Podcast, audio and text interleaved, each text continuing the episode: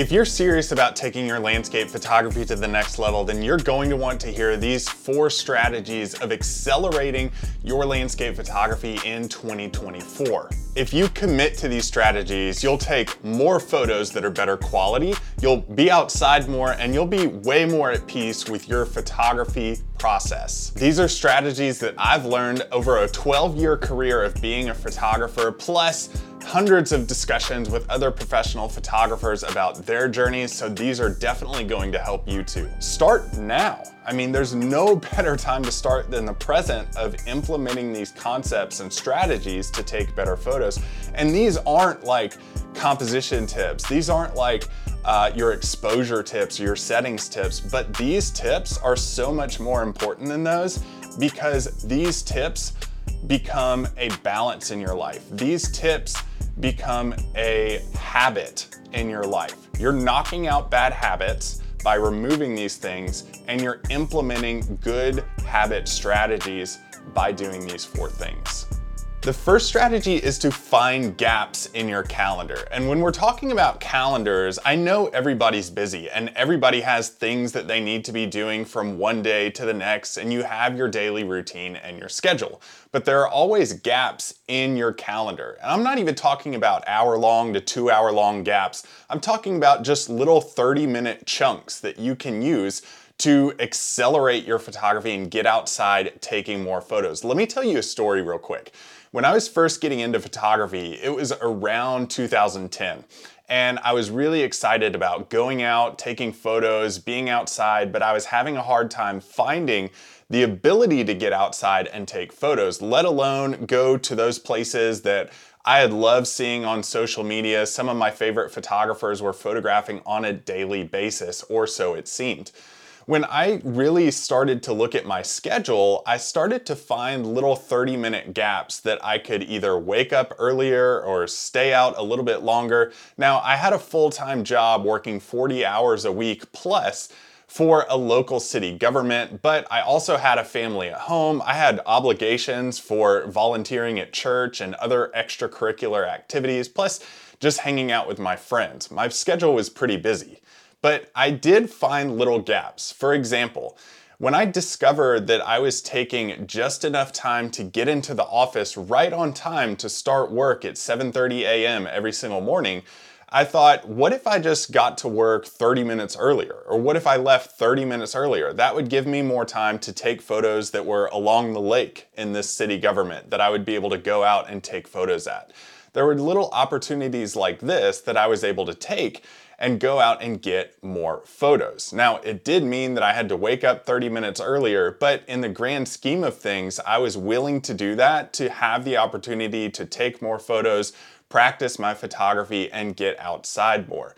Not only did it allow me to get outside more using just 30 minutes extra a day, you don't have to have a lot of time to do this, but getting outside more and taking more photos but I was able to really be a master of locations. We'll get to that more in just a little bit in the podcast, but uh, being a master of your locations means knowing everything that's going on, all these little nooks and crannies that you can get to when you're going out to take photos. And these are super important because you can find some beautiful locations no matter where you live. Whether you live in New York City, Lincoln, Nebraska, or San Diego, California, there are tons of places that you can go and find that are small locations that don't get a lot of attention, but they're also beautiful locations. And if you don't believe me, when I actually launched my photography journey, making a business and earning money with my photography, one of the things that I did was join local art shows. And I was actually selling the exact same photos that I found gaps in my calendar for going to these local locations, being a master of my local locations, actually getting out there and selling these photos that I was taking at these places for $900 a piece. So it does benefit you in the long run to go out and try to do this. Not only was I going and leaving 30 minutes earlier for work, but I was also after work spending 30 minutes a day in these local locations trying to get some sunset photos. This was at 4:30 p.m. and I discovered that in the winter time I was able to get sunset photos going up until 5 to 5:30 p.m. in these local locations. So depending on the time of the season, you can also get out and get some unique shots of weather, seasons, all these other things that you can do as a landscape photographer as long as you're finding these gaps in the calendar. I know we're all busy, but we all have 30 minutes. Maybe there's a show that you watch mindlessly in the background that you would get up off the couch for to go and take photos. Find those gaps in your calendar and get outside way, way more. The second strategy that we're talking about is actually limiting your gear. And I know when you're first getting started or maybe you want to improve, you're like, well, if I could only get that camera or if I only had that lens in my bag, I would be able to get this composition or this photo. I'm actually telling you to limit your gear and reduce the amount of gear that you're taking because the limitation of gear actually frees up your thinking to take more creative photos. The more gear you have, the more cluttered your mind becomes of all these options that you have of going out and taking more photos. If you limit the amount of gear that you actually have, you free up your mind to see new opportunities and new photos that you have. Not to mention your bag gets way, way lighter, which is a plus in my book because I hate heavy bags on long hikes. If you free up your gear, you can take better photos. Trust me on this. Now, you may be saying, okay, I don't want to pack all my gear on my shelves and have them gather dust you don't have to do that. What you can do is actually sell some of your older gear on sites like mpb.com to allow you to earn money that you can put in your bank account and save for trips to go and take more photos. Or what you can do is put that in your bank account and stow away and save up for some really good prime gear that you can get once you're ready to make that jump limiting your gear is really important here. And it's one of the things that I did when I was first starting. I had a camera, a wide angle lens, and a 70 to 200 telephoto lens. And those were the only three pieces that I would go out with besides my tripod. Now, if you don't believe me, take it from the master of landscape photography, Ansel Adams, who perfected landscape photography in its heyday. Ansel said, there's nothing worse than a sharp image of a fuzzy concept. What he was talking about here is having the ability to create a concept of a photo in your mind and then taking that photo and executing it. When you have so many pieces of gear, this goes with the point that I just made just a second ago. When you have all of these pieces of gear that are lugging you down, not only making your backpack heavy, but making your mind heavy of too many decisions that you have to make in the field, your concept becomes fuzzy, cluttered. You're not really knowing what to do in the field, how to take these photos. There's a lot that goes into what you want to do as a photographer. When you're like, hey, I've got one lens to use here, what should I do for the composition? Then you're immediately skipping the gear that you need to decide between, and you're ultimately going directly to what type of composition you can make using the gear that you have. Going from that step to composition instead of deciding on gear is going to help you take way better photos because you're not worried about the gear that you have. What you're worried about is what the photo actually looks like, and that should be point number one what you're trying to do with your photography. Focus on composition instead of what gear you need to be using, and you're, you'll see your photos accelerate in the quality that they are in just a few weeks time. Trust me on this. I did it when I was first getting started just using those two pieces of gear and just a tiny mirrorless APS-C camera. Now, I, I want to hammer this home because Ansel actually had another quote that he said, and this is probably one of the quotes that I refer back to so often when I'm out taking photos and I'm overwhelmed, I'm cluttered with decisions to make. Not only that, but how do you make a composition out of what I'm seeing? He said, the single most important component of a camera is the 12 inches behind it. What did he mean by that? Well, the camera obviously is important. We have settings to choose from, we have composition to decide on, we have lenses to select. We have so much going on, but he said the most important part is the 12 inches behind a camera. What is 12 inches behind a camera? It's your mind. If you're going out and you're taking photos and you're focusing on what your mind is doing, that 12 inches behind the camera from where that image goes into your retina and reflects off of the back of the brain and back into the eyes so that you can understand the concept of what you're actually seeing then you start to understand what makes a better photo. What's going into the composition? Where on the corners am I finding little areas that are eh, imposing on this composition that are going to distract me from the main subject? All these important decisions on composition and settings of a photo are so much more important than the gear you're actually taking out. Now, I'm not saying that you need to completely eliminate gear from your equation. You can get to that down the road. I mean, if I ask everybody watching and listening to raise your hand if you're a gearhead and you love photography gear, cameras, lenses, all that, I mean, everybody's hand would shoot up right away.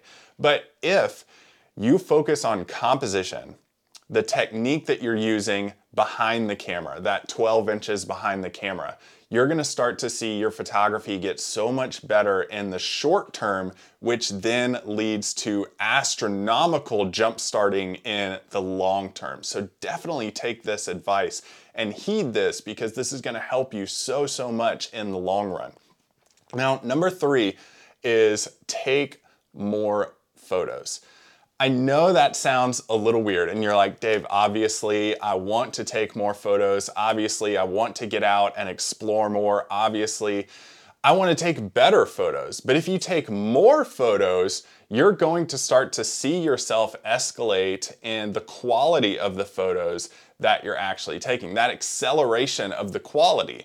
More practice, in turn, is what achieves the better photos. If you talk to any photographer, they're saying, you know, if they take a few months off, they're gonna knock off the rust in the first few days that they're out at a location. It's the same thing with sports. Do you think Steph Curry goes out and shoots, uh, you know, lights out three pointers if he doesn't practice at all, if he doesn't put in those reps of actually shooting? One of my favorite quotes was from Kobe Bryant and he said he was asked in an interview, you know, what do you do if you're not making shots? And he said, keep shooting. He said, what do you do if you keep making shots? He said, keep shooting. He said, shooters shoot. It's going to come to a point where if you're not making shots, they're going to eventually start to go in if you put in the work. It's the same thing with photographers. We're shooters too. We just shoot differently with a camera.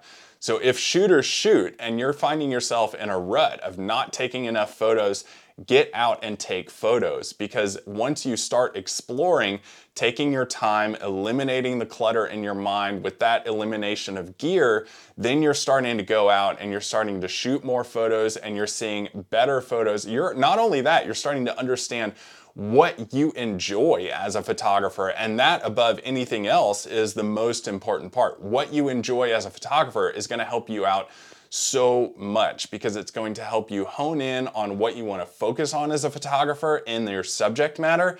And then not only that, but it's going to help you in the long run of taking more detailed, exact photos when you're out there. You know, if I say take more photos, I also want you focusing on being a master of your local locations. I mentioned this earlier in the podcast because being a master of your local locations is going to help you when you're finding these places and it's going to help you shoot more. I can remember when I was getting started, I would often look at other people's photos and I would say, why can't my photos look like those? It wasn't until I realized that I was only wishing I could go to the same locations instead of putting in the work that I didn't see any improvement of my photography. But once I realized that, I saw improvement because I was putting in the work in places that I actually could go get to, but I was just so fixated on getting to these places that I couldn't financially afford, I couldn't take time off work to get to.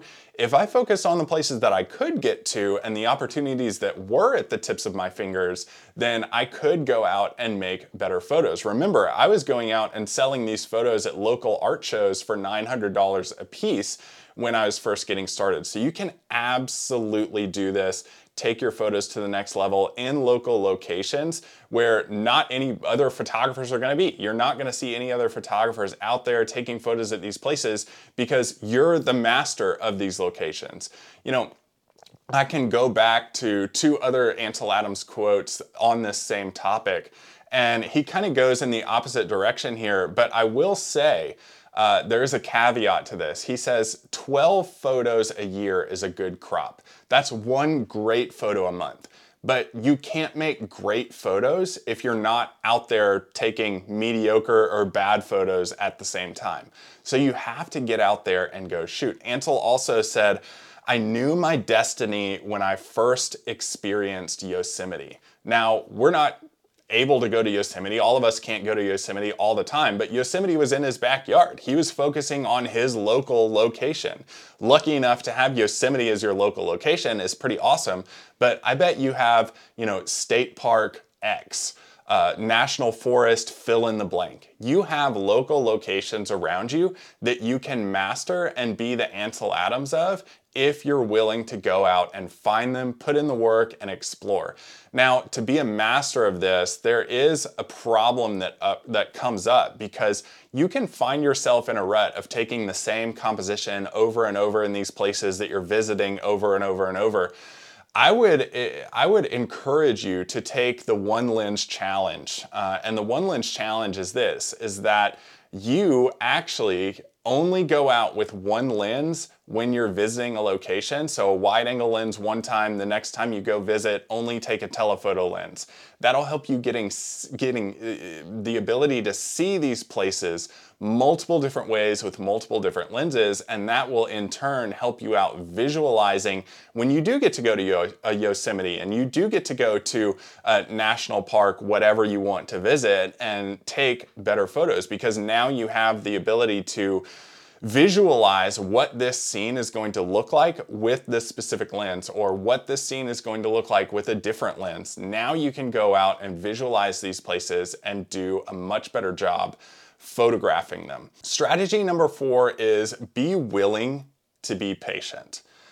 Photography is such a massive journey, and there's a huge difference with being willing to be patient and saying that you're going to be patient. If you're going to be willing to be patient with photography, you're committing to a decade long process of learning, relearning, uh, erasing what you already learned and learning some more. There's so much that goes into photography, and there's always changing technology that it takes patience. So be willing to sit back and be patient about the process and about the journey. Because if you're not, what's going to happen is your camera will start to sit on your shelf more and collect dust because you become more frustrated in what you're going out and doing. You can't see things right away. And you know, it's been said that the humans concentration has actually reduced to the point of below that of a goldfish, which is not only surprising, staggering, but also shocking and slightly a bit concerning. So if you think about this, you need to commit to patience and be willing to be patient with this process because if you just go from one thing to the next when you're jumping around, maybe your goal isn't to start your own photography business. And that's great to have the self awareness to be able to do that. But if it is not that and you're just a hobbyist photographer, you're just going to jump from one hobby to the next if you don't commit to that patience and willing to be patient. You should take it from me because I know it more than anybody else. I jump from one thing to the next outside of photography all the time. You know, right now I'm on hydroponics gardening. In the past, I wanted to learn the banjo, but you know, right now there's a banjo sitting in the corner of my office that hasn't been played in months because I'm jumping from one thing to the next and not doing a good job of focusing on one specific thing. So instead of jumping, what you're doing here is committing to patience and in turn committing to excellence and acceleration with your photography. Being patient, being kind to yourself and not beating yourself up that you missed a photo, your focus slipped here, or you didn't get everything tack sharp, or you didn't get this composition right being kind and patient with yourself is going to pay huge dividends for you when you do start getting out more serious with, with, with photography and actually going out and taking photos in some of these extreme places. If your goal is to be a professional photographer or to just have a side hustle of photography or just make money with, with your photography or just win your local photo club's competition, you need to be patient with the process and start getting out there more. All four of these things are going to help you out. Not only are you going to be benefited by limiting your gear, you're also going to be benefited by going out and taking more photos. You're going to be benefited by the commitment to patience, and you're going to be benefited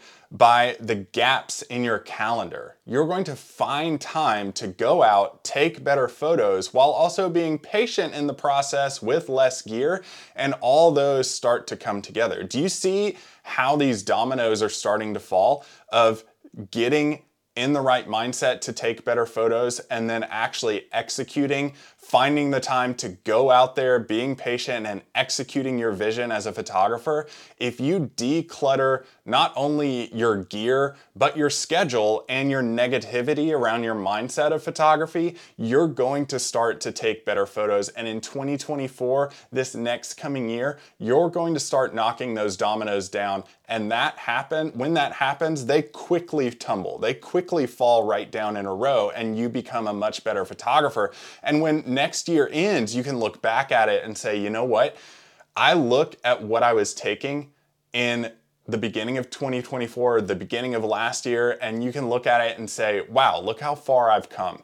It is an amazing feeling to be able to do that. Now, you don't have to wait until the beginning of next year to do it. You can start right now. You can start immediately. And in fact, I would encourage you to do that because once you do that, then you're starting that journey early. Think about if you started before the first of the year began, how much further along you would be by the end of next year. So if you do that, if you're just if you're listening to this later on in 2024 and you're thinking, "Man, I missed the mark of this. I didn't get started on time." Start now. I mean, there's no better time to start than the present of implementing these concepts and strategies to take better photos.